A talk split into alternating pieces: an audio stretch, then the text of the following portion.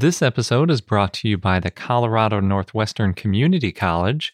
Join them for two weeks digging up dinosaur bones from the Jurassic period in Northwest Colorado this summer.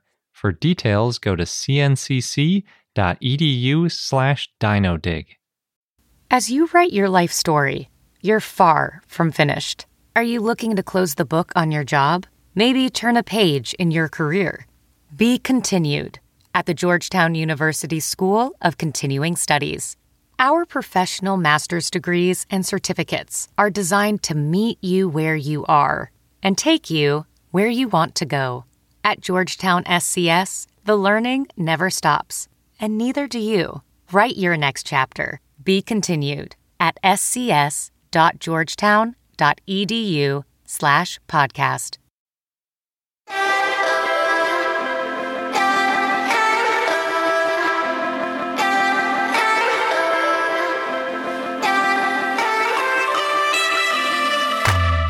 Hello and welcome to I Know Dino. I'm Garrett. And I'm Sabrina. This week, our dinosaur of the day is Protoceratops. Surprised we hadn't gotten to that one yet. I don't know what to tell you. and we have a bunch of dinosaur news. This week, we would like to give an especially big thank you to some of our Stegosaurus patrons, like we always do. And in particular, we would like to thank Scotty, Jackson, Megan Dixon, Eric Keller, Kessler, and Beth and Scott Wilson. Now we're up to exactly 50% of our Stegosaurus patron slots filled. Woohoo! Yeah, pretty exciting. That is exciting.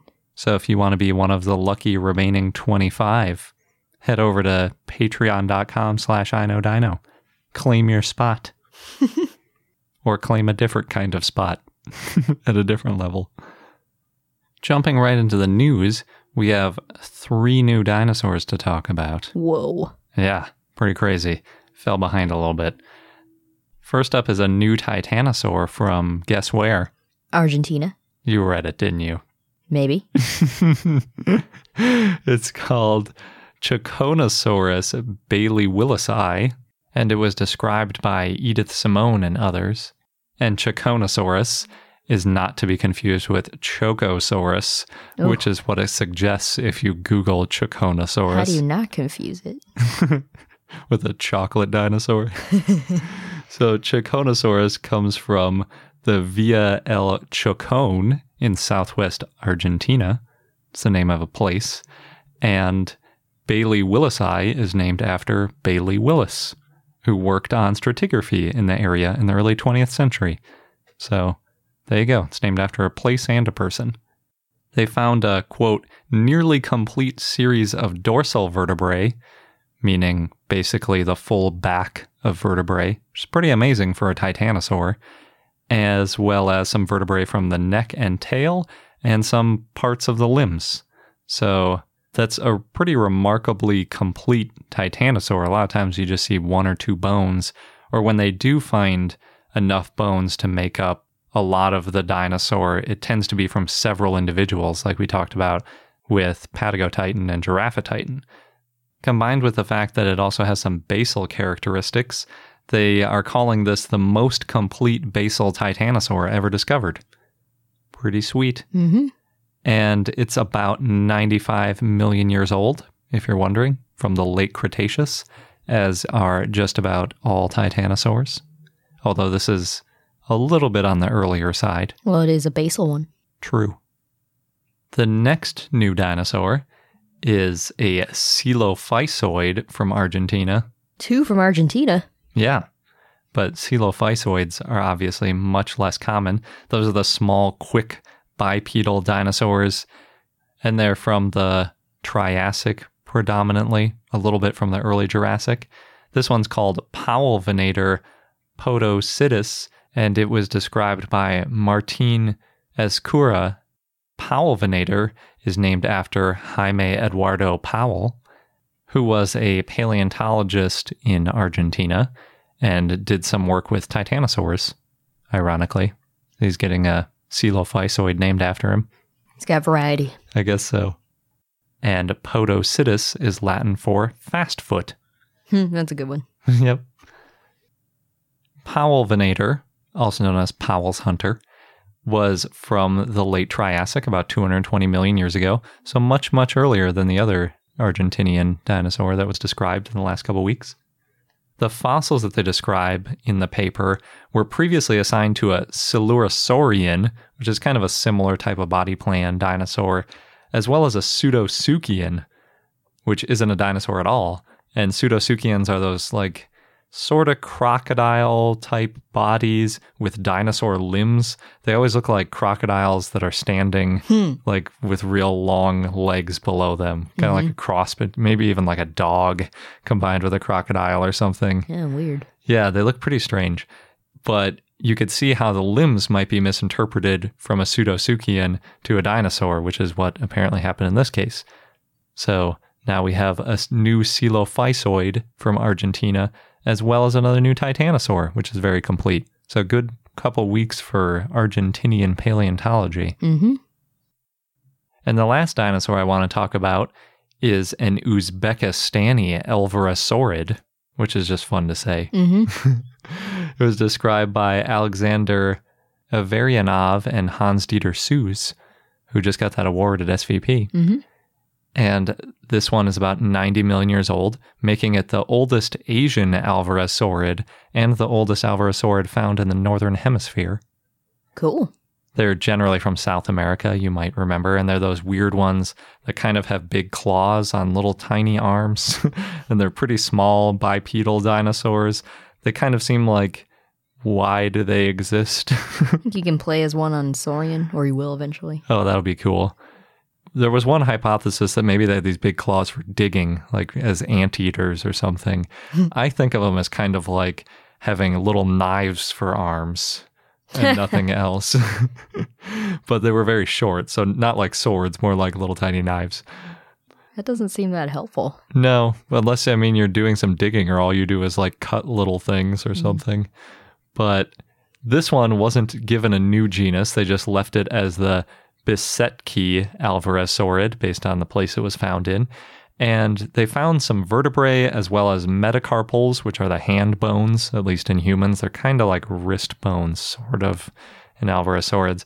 And then they have two fingers that they found. And of course, being an alvarezsaurid, the first finger is enormous, and then the second finger is much smaller. And they believe there was a third finger based on the hand, but they didn't find it. How's that knife like? So the first finger is just basically an enormous claw, Uh, okay. and that's pretty much all there is to it. It's pretty inflexible. Do you think the feet acted as forks? maybe, I guess so. and that maybe it didn't even use a fork, just knives and then swallow whole. I don't know. But sometimes you use the fork just to pin down the food while you're using the knife to cut it I up. don't know if it would be flexible enough to get its knife arm down by its foot. Oh, It'd be kind of like a yoga move for it because its arms were so short, like touching your chest to your toes. that'd be a fun drawing though. Dinosaur out of as utensils. I guess so. so this one, being fairly young in terms of Alvarezsaurids, especially from Asia, they think that it might help show where Alvarezsaurids evolved from, and specifically they're guessing that maybe they evolved in Asia before migrating over to South America. Although there are some older ones known from South America, so there's still quite a few missing pieces before you can put that together. Now that we're done with new dinosaurs, I'm going to move on to how fast dinosaurs moved because there are a couple of seemingly conflicting papers on it, which aren't really conflicting at all. But Okay. the first I'm going to talk about is by Javier Ruiz, and he published a revision to a paper by Smith et al. And the original paper was about how fast T Rex ran based on some tracks in Glen Rock, Wyoming. And there were some new trackways, and they estimated based on how far apart the prints were, as well as how big we know T Rex is, how fast it was probably walking, because you can just do the math. There's a well known formula for how to calculate that. But what Ruiz says is that the original authors missed a digit in their equation. Hmm. The main factors are the length of the stride, which is raised to the 1.67 power, And in the original paper, they had the hip height raised to the negative 1.7 power. But Ruiz says the hip height needs to be raised to the negative 1.17 power. So a much less negative impact by height, in other words. So previously, it's almost like divided by the square of the height, and now it's divided by just a little bit over one of the height. So, yeah, makes a pretty big difference on the math. And when Ruiz redid the math, he got that rather than going 4.5 to 8 kilometers an hour, it went 8.1 to 12.5 kilometers an hour. Or in imperial units, originally it was 2.8 to 5 miles an hour, and now he's saying more like 5 to 7.8 miles an hour. So they lot don't even, faster. yeah, and they don't even overlap. So pretty big difference. Interestingly, he says, quote, the results from the Glen Rock trackway, when properly corrected, are much more supportive of the conclusion of Smith et al., i.e., tyrannosaurs were capable to develop speeds similar to other large carnivorous dinosaurs than the values originally presented in the paper by these authors, end quote. Which was their conclusion at the time that T Rex was actually faster than previously reported, but then apparently they accidentally made it look slower than they should have based on their analysis and equations. Hmm. So this is still just a speed at a specific moment. So you shouldn't go out thinking, oh, T Rex only moved between 5 and 7.8 miles an hour, because that's just how fast it was probably going when it made these tracks. So that's just one individual, and under one set of circumstances, it probably wasn't running based on the tracks. So it's hard to say what the upper limit was. And then to pile onto that, Holtz has said in the past that tracks preserve in environments that really aren't good for running. They tend to preserve on things like beaches or like mud. Mm. and it's not the kind of place you expect to see the fastest movement. Yeah, that'll slow you down. Yeah. But 5 to 7.8 miles an hour is decently quick. I mean, a human could very easily outrun that, but it's faster than an average person walks. So, Also, can you outrun that in sand? yes, Oh, I can. well, I think most people could. maybe me for a, a short while. Yeah. It's also true. You don't know how long T Rex could go this speed. Maybe it's a speed it could maintain for a super long time, or maybe it's a short burst. Hard to say.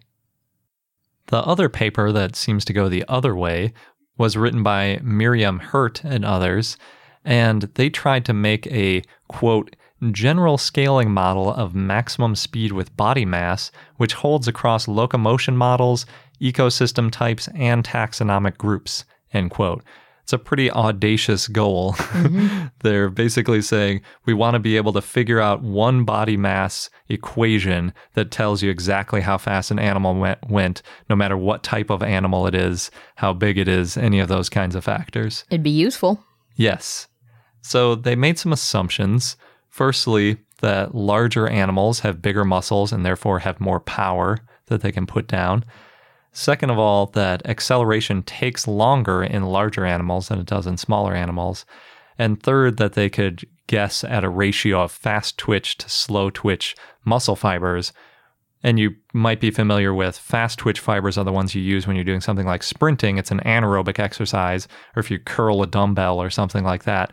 Whereas slow twitch fibers you use when you're running a marathon or any other type of long term endurance aerobic exercise. So it makes a pretty big difference in terms of maximum speed, what that ratio is. Cheetahs have a really high ratio of fast twitch to slow twitch, for instance. They also made a lot of other assumptions, but I'm not going to go into all those because some of them are pretty boring. And they summarize their findings in several graphs. So basically, what they found was that smaller animals were slower just based on not having enough power, and I think also the scale of their body in terms of how quick they could go. And then as animals got larger and larger, they quote, run out of readily mobilizable energy before being able to reach their theoretically possible maximum, end quote, and speed should be in there. so basically, even though these large animals have a ton of muscle and they should be able to go really fast, they run out of energy before they can get up to that max speed because it takes so much time for them to accelerate. It's kind of an interesting theory to talk about. And so what they did is they plotted the maximum speed of tons of different types of animals. I think it was over 400 animals and graphed out how fast they went versus their body size. What they found was that really small animals couldn't go that quickly. And for a while, as they got bigger and they got more muscle, they started getting faster and faster. But then after a certain point, it diminished again. So there was that slowing down because they couldn't get all the way up to speed before they get tired. They also broke down their model around a few different groups. They looked at land animals, so they had birds, arthropods, like cockroaches and stuff like that, mammals, and reptiles, and they all kind of fit the same curve. They also tried some flying animals, birds, also some flying insects like dragonflies, and mammals. And then, which would obviously be bats. Hmm. and then they had the aquatic animals too, which also included birds because of penguins. and everywhere. Yeah, as well as the others I previously mentioned, and fish and mollusks. And they all match the same general trend, which is really interesting. Another thing I found really interesting about their analysis is that endotherms are generally a little bit faster than ectotherms, meaning warm blooded animals are a little faster than cold blooded animals, except that trend was opposite in the water. And I wonder if that has to do with the efficiency of fish and other animals that are ectotherms having gills. Because if you have lungs and you're an endotherm, that's a lot of extra stuff you're carrying around that isn't muscle. Mm-hmm. Whereas if you're a shark and you're just pure muscle and gills, it would make you a little more efficient at your weight class.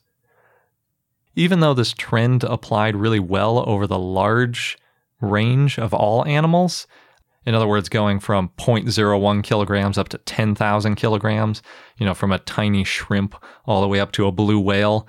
It works pretty well. When you break it down into a smaller group, you get much larger error bars. So if you try to compare animals that are 1,000 kilograms with 10,000 kilograms, it's really not as predictive of which will be faster. That's interesting.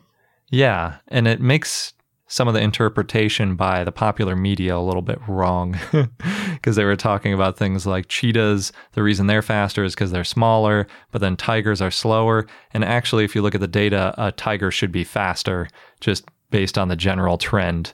So, not really a good analysis by some people. But it did work pretty well broadly, as I said.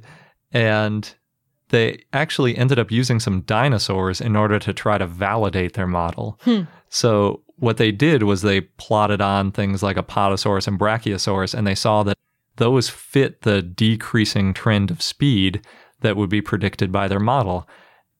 And they also listed the predicted speeds that their model does versus speeds that other authors have presented in the past.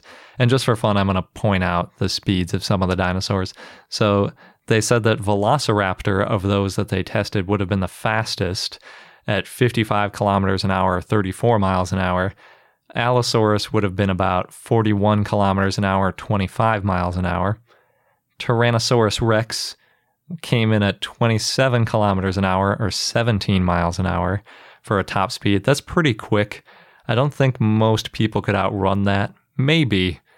I mean, that's like a four minute mile, a little bit less. It also depends on endurance. Yeah, that's really the big question. Most people could probably do it for a few hundred feet, but after that, start to catch up with you. I don't know how long the T Rex endurance is either.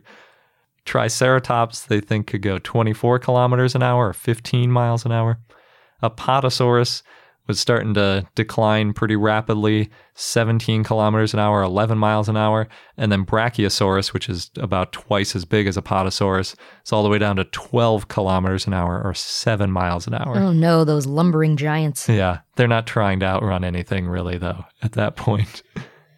And all of those are kind of their best estimate, but they have really large error bars on them. So you shouldn't take those as absolute numbers.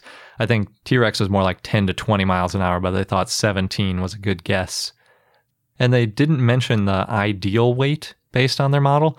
So I went in and calculated it from their fit of their running model on land because I couldn't resist.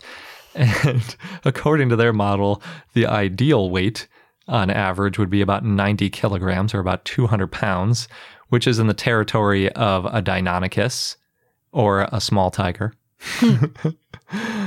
and that would be on average, according to their model, about 64 kilometers an hour or 40 miles an hour of top speed. That's fast. That is really fast. But there's also a really broad peak around the top speed.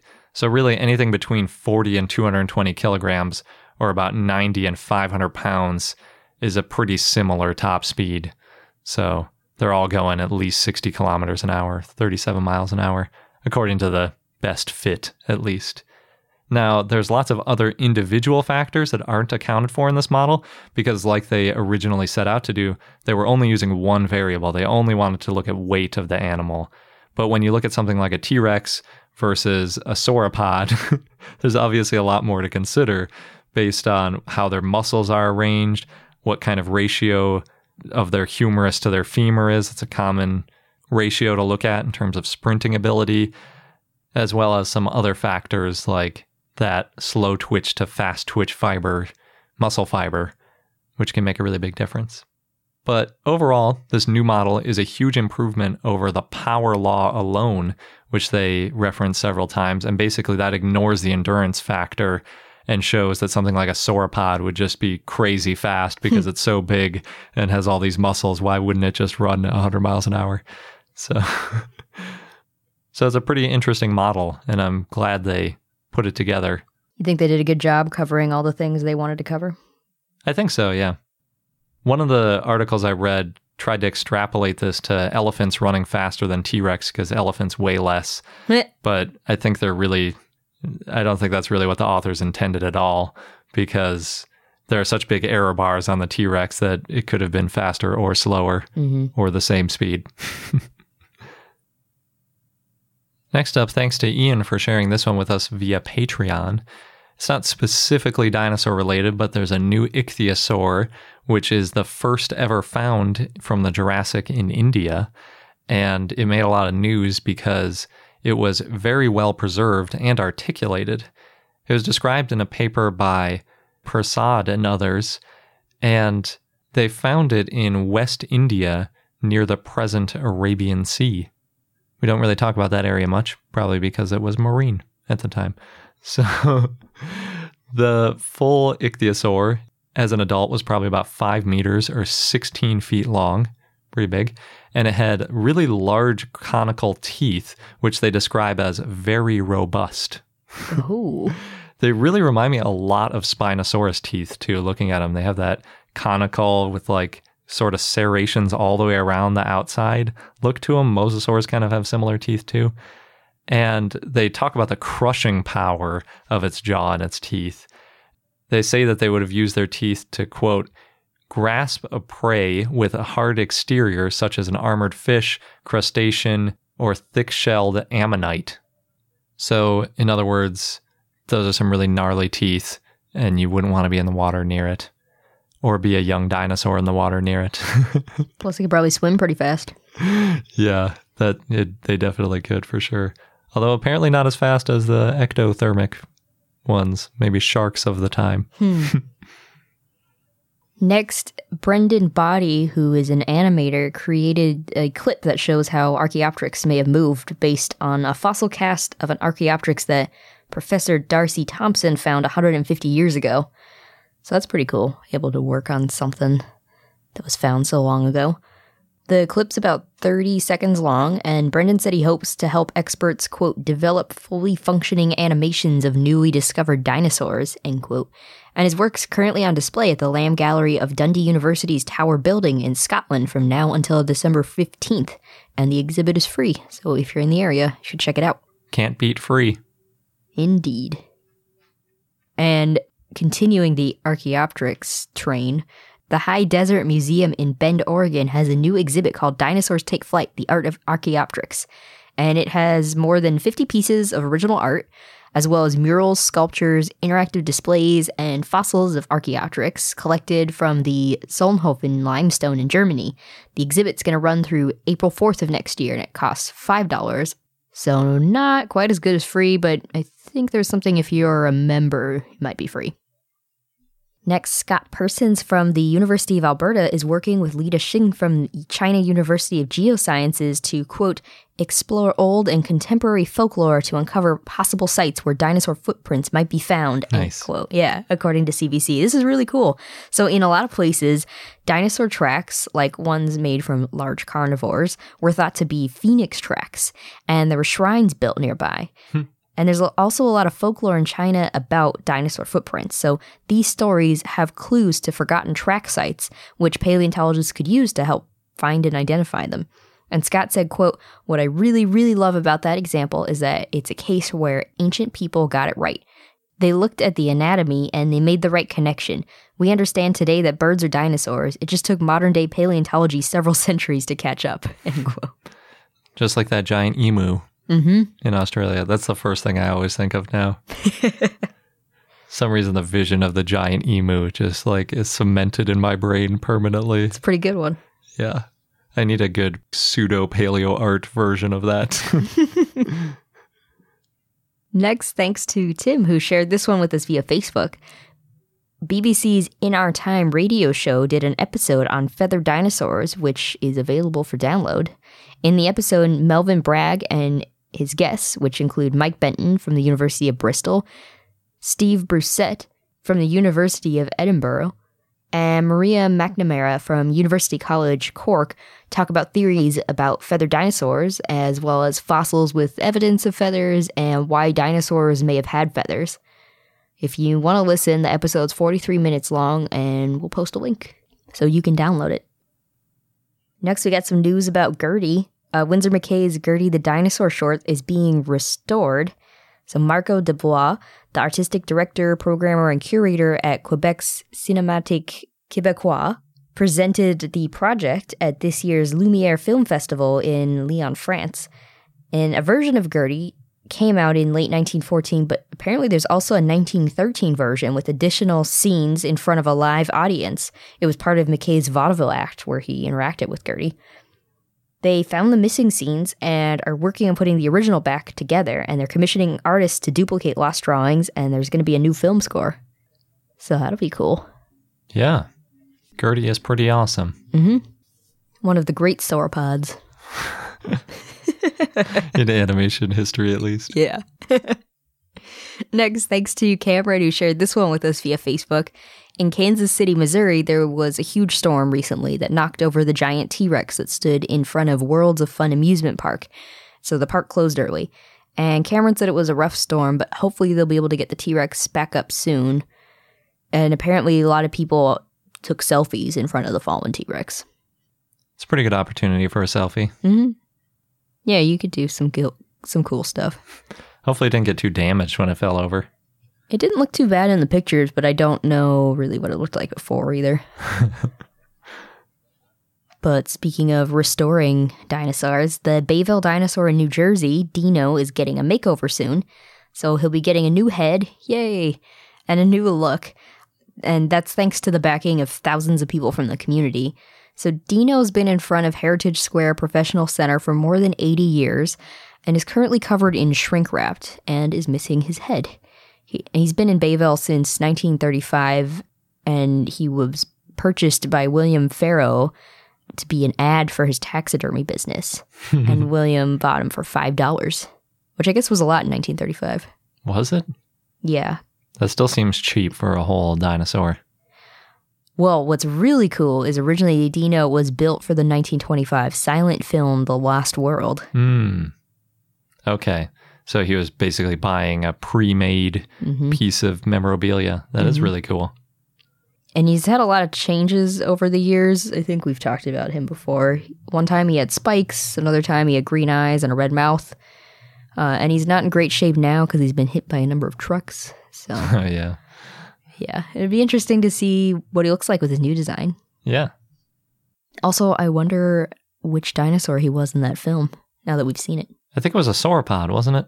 If I remember right. Yeah, he's a he's a sauropod, but I don't know if I could pick out specifically which sauropod in the film.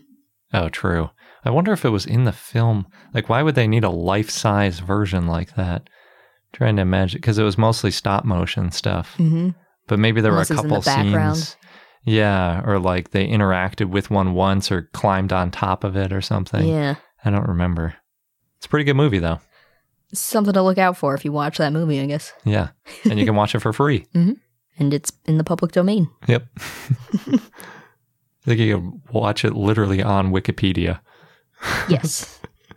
It's kind of weird to go to Wikipedia to watch a movie, but but hey, the times we live in. you can also watch Gertie on Wikipedia. hmm These aren't the most recently restored versions, though. Oh, okay. but I think they're pretty good. Next, America's Thanksgiving Parade in Detroit, Michigan is creating its largest float yet this year. It's going to be a 125 foot long, 20 foot tall Dinosaurs on Parade float, which sounds pretty cool. It's going to be part of the parade on November 23rd, and it's got some cute, really cartoony looking dinosaurs that are wearing Christmas gear. I guess that makes sense. Thanksgiving is always coupled with Christmas for some reason. It's intruding on your favorite holiday. yeah, but um, there's a sauropod with a Santa hat, two purple triceratops, an orange stegosaurus that's decorating a tree, and there's also other prehistoric creatures, including a mammoth. There's a baby mammoth that swings on its mother's tusks. That's pretty cute. There's a saber-toothed tiger, and there's a dragon. So I'm not totally sure why it's called dinosaurs on parade, but I guess it's mostly dinosaurs. Because dinosaurs are just synonyms with anything extinct now. Yeah. it does look fun and cheery, and it's meant for kids. Apparently, it took 40 artists, hundreds of volunteers, and a thousand hours to build. Oof. Yeah. I guess I could see that with all the individual species that they put on there. Yeah. And some of them are moving. Oh, cool. Well, like the mammoth swinging. Hmm. Next, Nottingham Post shared a first look of the new dinosaur themed adventure golf course, which opened in late October. It's called Lost World Adventure Golf in Riverside Family Golf Center, Lenton Lane, and it cost £500,000 to build. The course is inspired from famous golf courses around the world, plus it has dinosaurs. So in the photos, there's a velociraptor skeleton and a triceratops replica. There's also a smoking eight foot tall volcano and hatching dinosaur eggs and they say it takes about an hour to play through. Tickets cost eight pounds for adults and twenty-one pounds for family tickets. They always link volcanoes with dinosaurs for some reason. I mean, I guess there was a fair amount of volcanism going on, but there should really be a big asteroid or something. That's harder to build. I don't know. You could have like a giant, you Oh, know, lumpy thing Yeah or like a crater could. or something, especially with the peak ring. That could be kind of tricky to try to golf over. It's like two concentric rings. Uh, well, I don't think you're golfing. I think the volcano in this case is just decorative. Oh, okay. Well, then it's even better to have a big asteroid like right about to impact, or maybe it just impacted and there's stuff like I, I think it'd be hard Exploding to do right about to impact because where do you hang it on an outdoor golf course? yeah, that's true. And then what I'm thinking is the volcano is nice and tall. That would get your attention if you're driving by. Yeah, I suppose. But you could make a really tall asteroid impact too that could look really cool. I guess. I'm just saying, it's always a volcano in these dinosaur golf courses. it's time for an asteroid. and speaking of things going extinct, That- the Microsoft just announced that they're not going to make the Kinect anymore. And the reason I bring that up is it's been used for many paleontology projects. We've seen it in museums for moving like dinosaurs or flying like a pterosaur. Oh. And I think there was even one where you danced like a dinosaur. I think that uses used the Kinect too. And we've even seen it in research applications for quickly scanning bones and photogrammetry uses. So it's a little bit sad, but they did sell over 35 million units. That's a lot. It is a lot. I think part of that is because it came bundled with the 360 for a while. And there's speculation that there's a replacement in the works because apparently the hardware in the Kinect is getting pretty outdated compared to other devices. And it, someone even mentioned that the iPhone X has some of these features built into Oh, it really? in that tiny package. So who knows? Maybe in a couple years we'll be seeing like get some old iPhone X's and you can do photogrammetry or something. That'd be pretty cool. yeah. There's a, a video of a 17 month old girl in Taiwan, and it's of her encountering a sauropod balloon. And so in the video, her dad walks her over to the balloon, but she's scared of it, so she starts walking away. And then her dad follows her with the balloon and attaches it to her back. And then she starts trying to run away from the dinosaur. She's getting really upset and she asks her mom for a hug. And then the dad removes the balloon while he's laughing because it is pretty cute. And then picks her up and tells her, Let Papa come and save you. so the video went viral in Taiwan. Apparently, the parents had bought the balloon for their son, but then they wanted to film their daughter's reaction when they saw that she was scared. but don't worry, her mom said, quote, she was fine and slept very well that night. Yeah, I was thinking like that poor girl's going to be traumatized by balloons or Nah. dinosaurs or something because she looked really panicked She with did. it chasing her. Although it wasn't really chasing her, but she thought it was. It was cute. I'm glad she wasn't scared for too long. Yeah. Then I can enjoy the video. Next, uh, Primark in the UK is now selling a bunch of onesies. Speaking of dinosaurs and babies, toddlers, including a bright blue dinosaur one that's gonna cost about 10 to 11 pounds. So the, the good thing about onesies is that boys and girls can wear them, though they do appear to be kid sizes only, Garrett. I don't wear onesies. I wear footy pajamas. Oh, sorry. That's, Nobody ever knows the difference. I don't know. It's just insulting. It's the same thing. It's just is that just what you call it for adults? It's not the same thing. Onesies snap in the crotch for easy Oh. diaper access. Footy pajamas are like a full jumpsuit. Okay, okay. Got it. I'll try to remember. Good.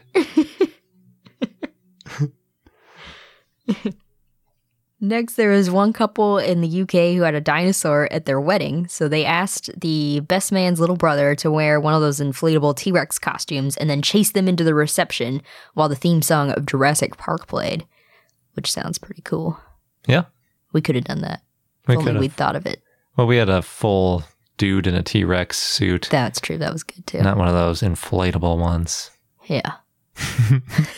True. and last, National Geographic Kids has a quiz called Which Dinosaur Are You? But adults can totally take it too. It's a personality quiz and it asks about the kind of snacks that you like, your hobbies, your favorite colors, animals you like, mythical creatures that you like. I chose a dragon because that seemed like an obvious connection. But there's also uh, how your friends would describe you, your ideal vacation spot, a superpower that you'd want. So I chose super speed because there's no invisibility or flight, which was a bummer.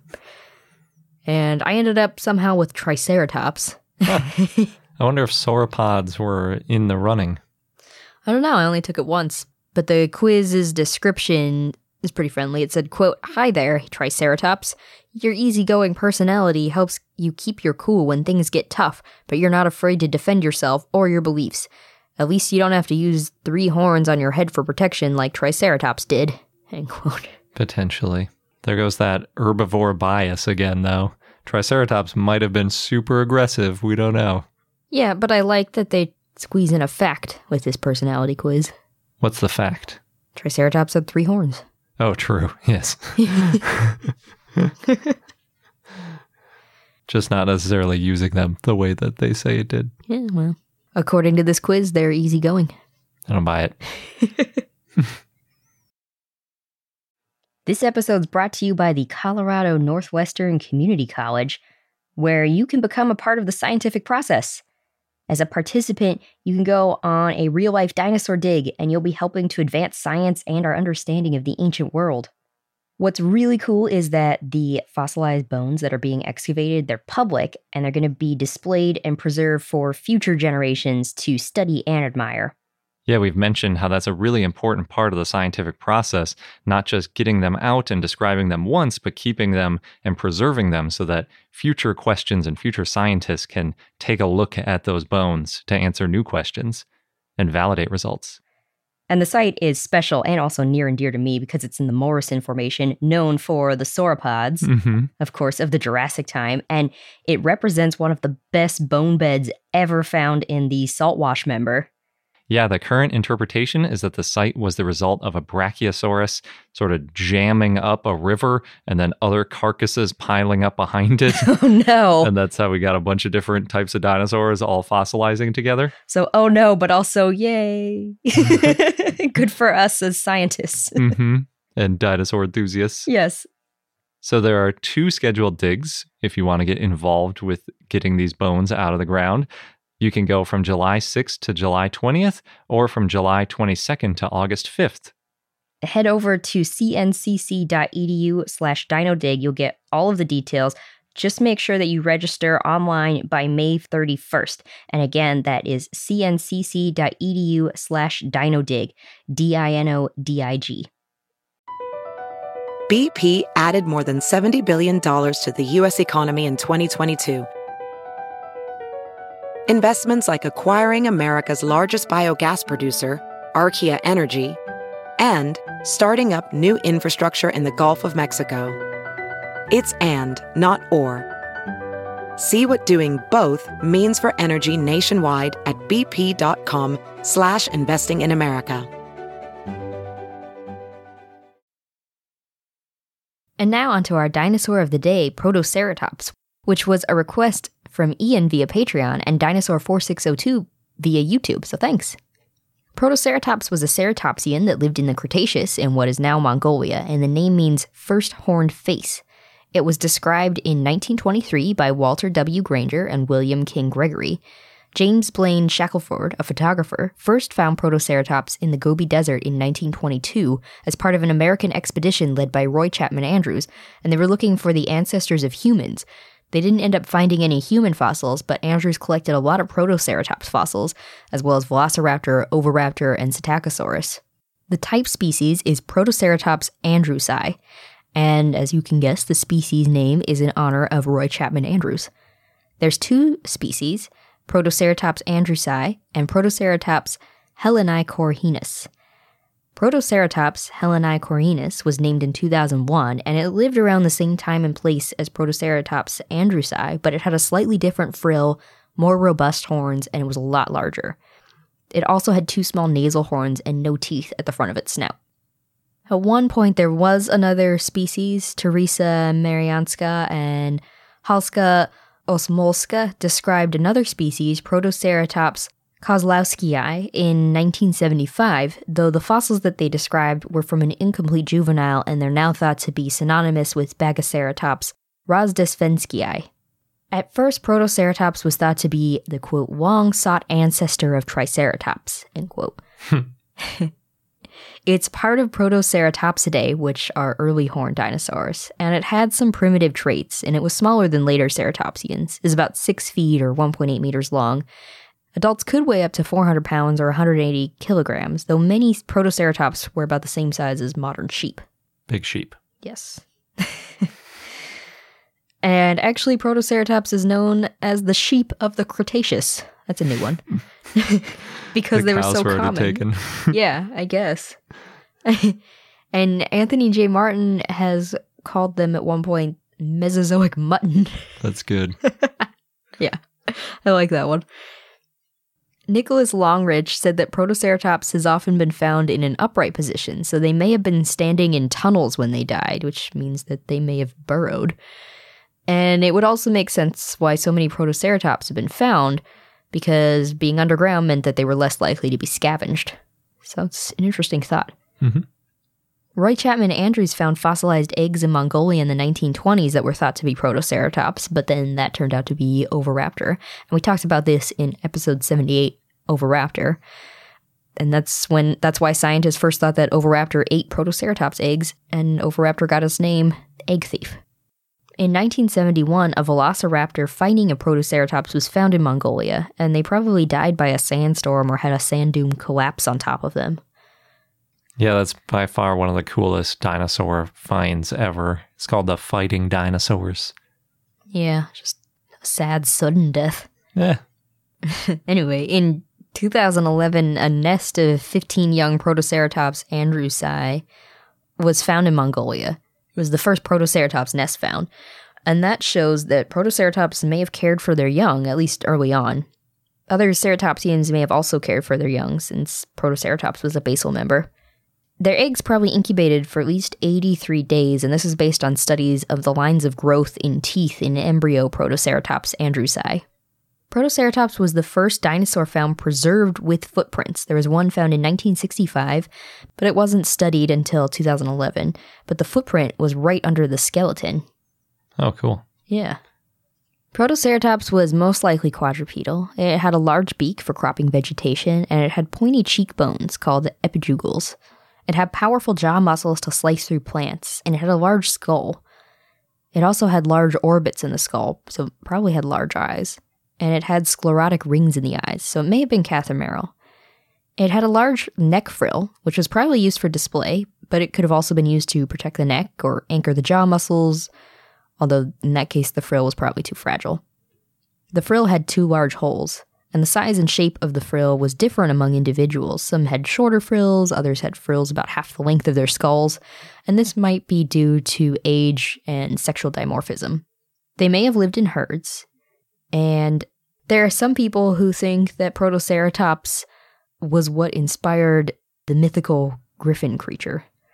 So, Adrienne Mayor, a folklorist and science historian, suggested that Scythian nomads who mined gold may have found Protoceratops and other dinosaurs with beaks, which may have led to the myth of the griffin, which is, you know, it's lion size, it's got large claws and a beak, and it laid eggs. Greek writers first described the griffin around 675 BC when the Greeks first came into contact with Scythian nomads. Interesting.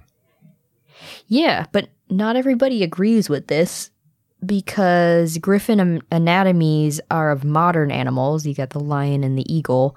And then there's a variation of griffin images and maybe written stories, which means that there may have been multiple origins.